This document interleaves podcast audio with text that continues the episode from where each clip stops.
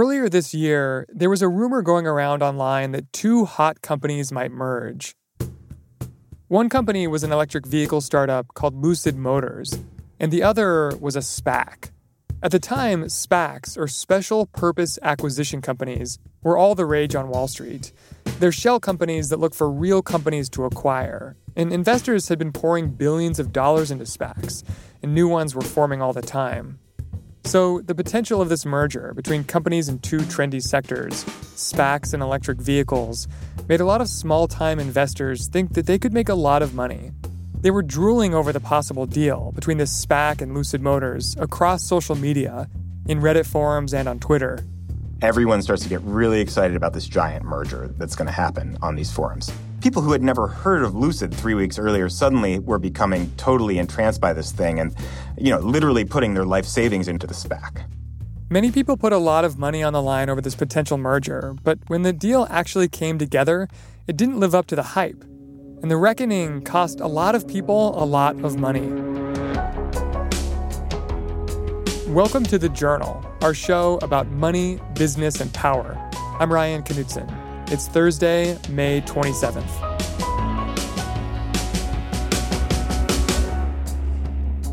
Coming up on the show, how social media fueled the rise of Lucid Motors.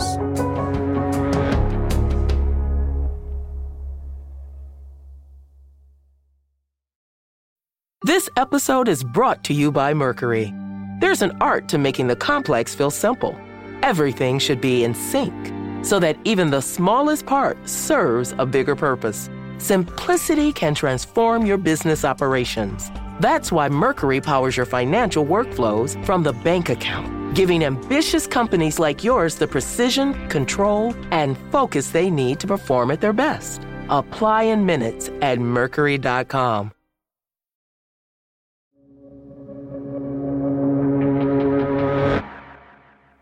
Last summer, a new SPAC was born.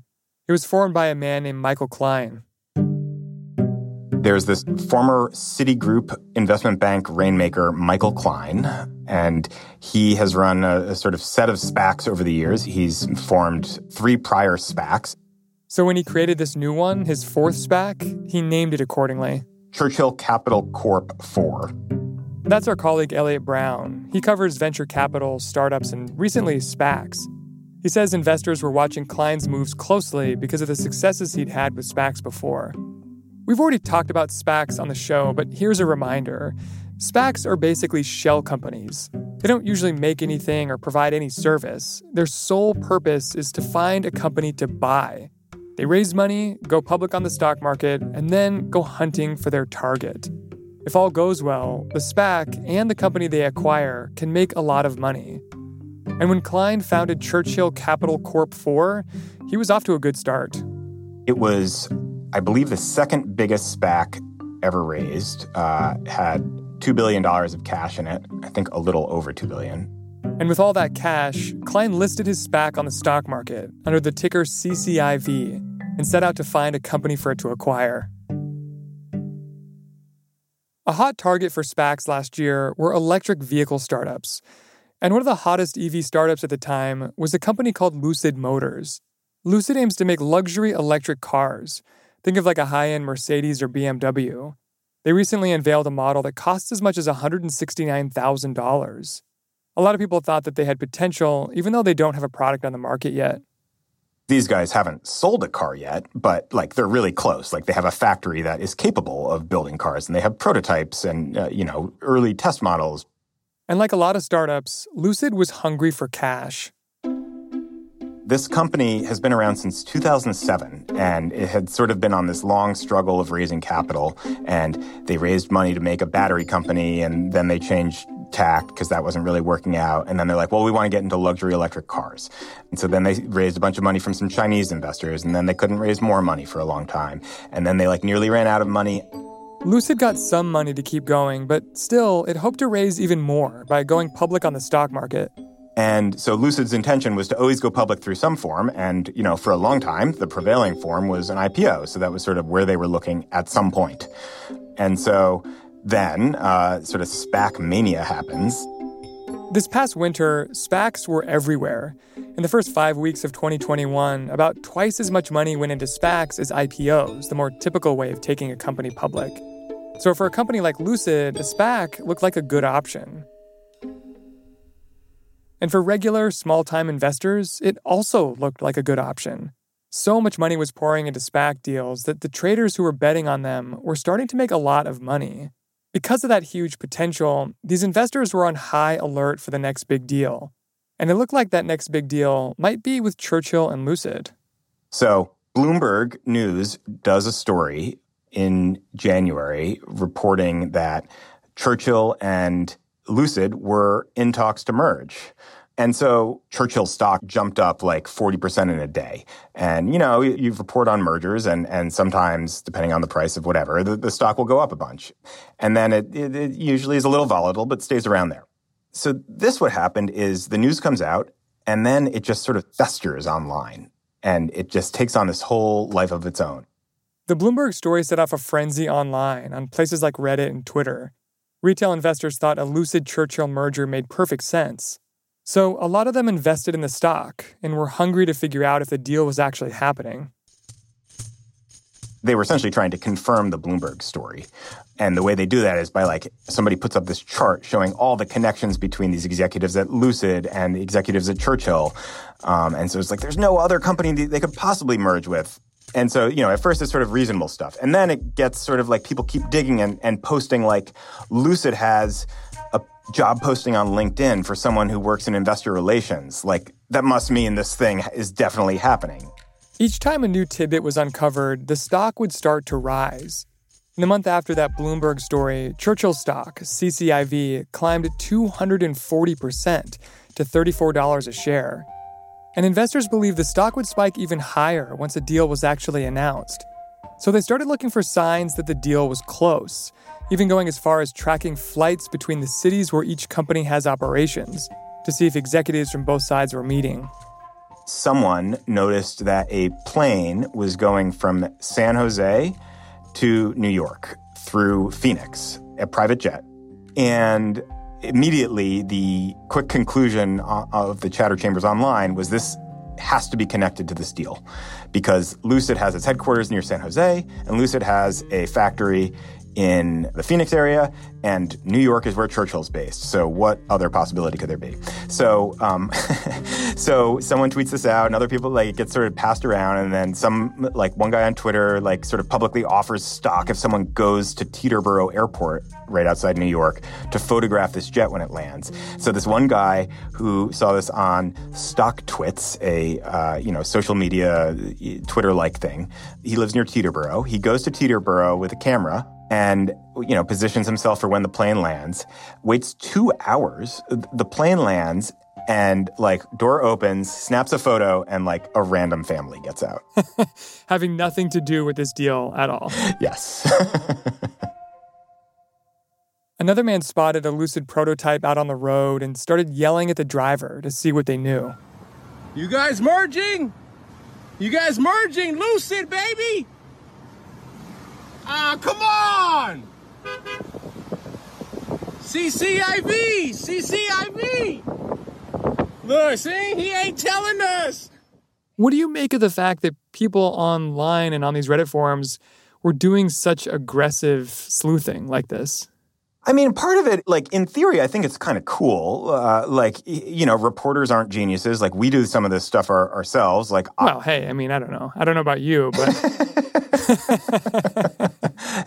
I can only speak from personal experience about reporters not being geniuses. Um, and, you know, I've looked up, I've tracked things like planes before to try to see if a merger is happening or what's happening in talks, and I've looked for connections. So, like, a lot of it is stuff that a hedge fund might do.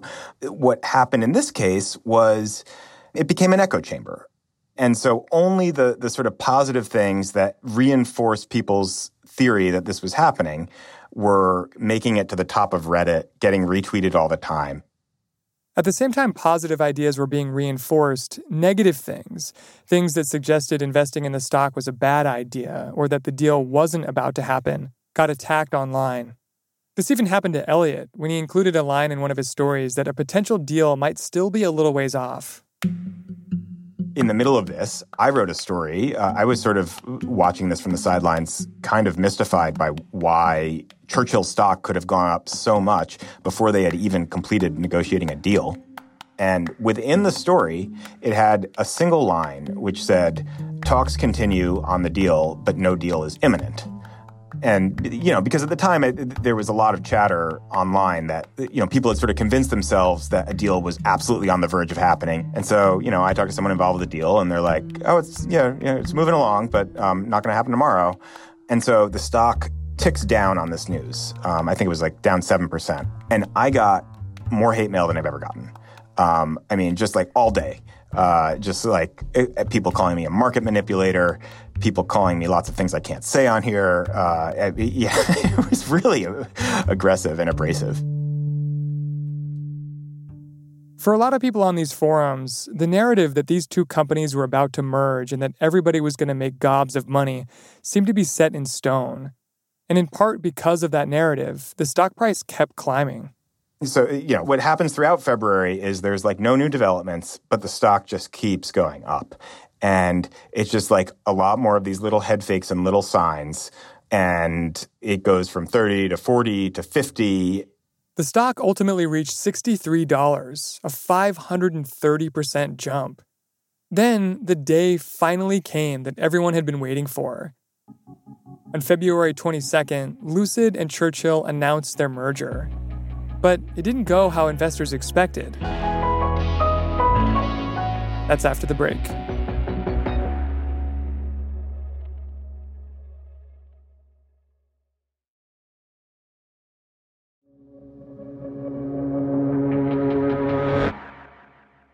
Investors had been waiting for over a month for Lucid and Churchill to announce a merger.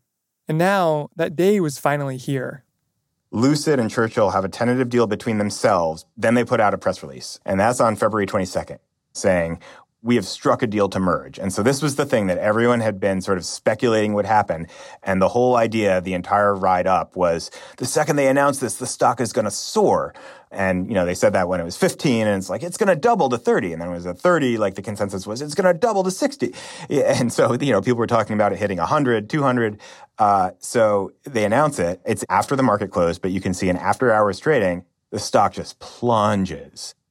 And investors who'd been hoping for a payday were watching it closely. Gal Ben-Chanoch was one of them.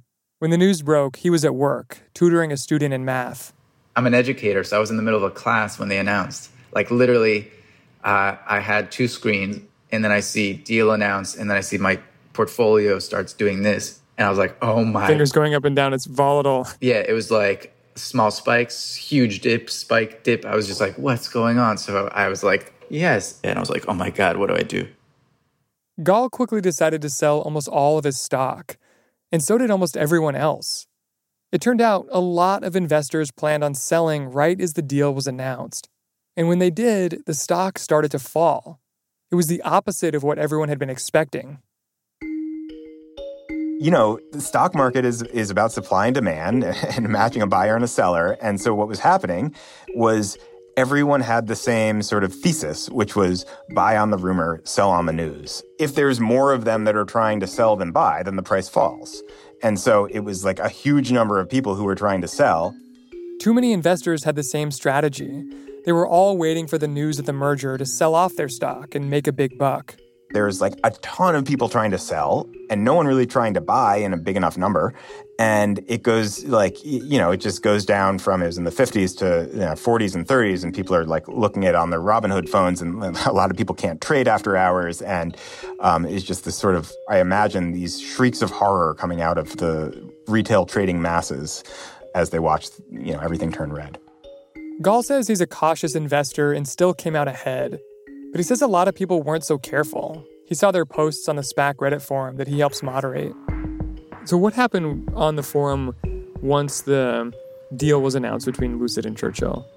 You know, sadistic humor, um, some depression. We, you know, we post suicide hotlines reminding people that, you know, they're not alone. There's more to life than money. A lot of people were very grateful for that. Some people even requested that I post that again. Some people were vindicated, like, haha, we told you, sell. You know, those people we kind of tried to deal with privately, like, come on. Don't beat people while they're down. These are strangers. You don't know their life. Today, Churchill stock is trading around twenty bucks. It's far from its high, but still about double where it started when the SPAC first launched. And it implies a value of around thirty billion dollars for Lucid, which would make it worth more than Nissan and Mazda put together. Since February, when Churchill hit its peak, SPACs have cooled off generally. Regulators have made critical comments suggesting that SPACs might face more scrutiny. And since then, less money has been flowing to them. What is the lesson for retail investors in all this? Generally, what happened here is a lot of retail investors got really burned because they kind of became entranced by this online echo chamber, and a lot of them lost a ton of money. Some institutional investors lost a lot of money because they were also betting on this. And Lucid raised a ton of money, and, you know, not directly at the expense of these guys, but indirectly at the expense of these retail investors.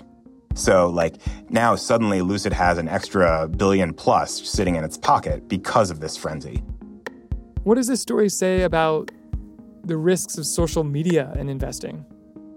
I think one of the, the sort of, like, things that's exposed to me about the combination of social media and our finance system these days is that these online platforms can really lead to a exacerbating mini bubbles and frenzies, because basically everyone is saying yes to the moon to each other. So you'd look online and, and sort of the, the the takeaway would be, this is the bet of a lifetime, instead of the takeaway being like, man, this is risky.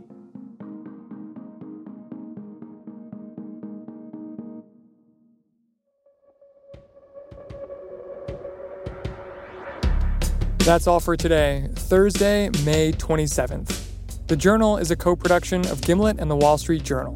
If you like the show, follow us on Spotify or wherever you get your podcasts. We're out every weekday afternoon. Thanks for listening. See you tomorrow.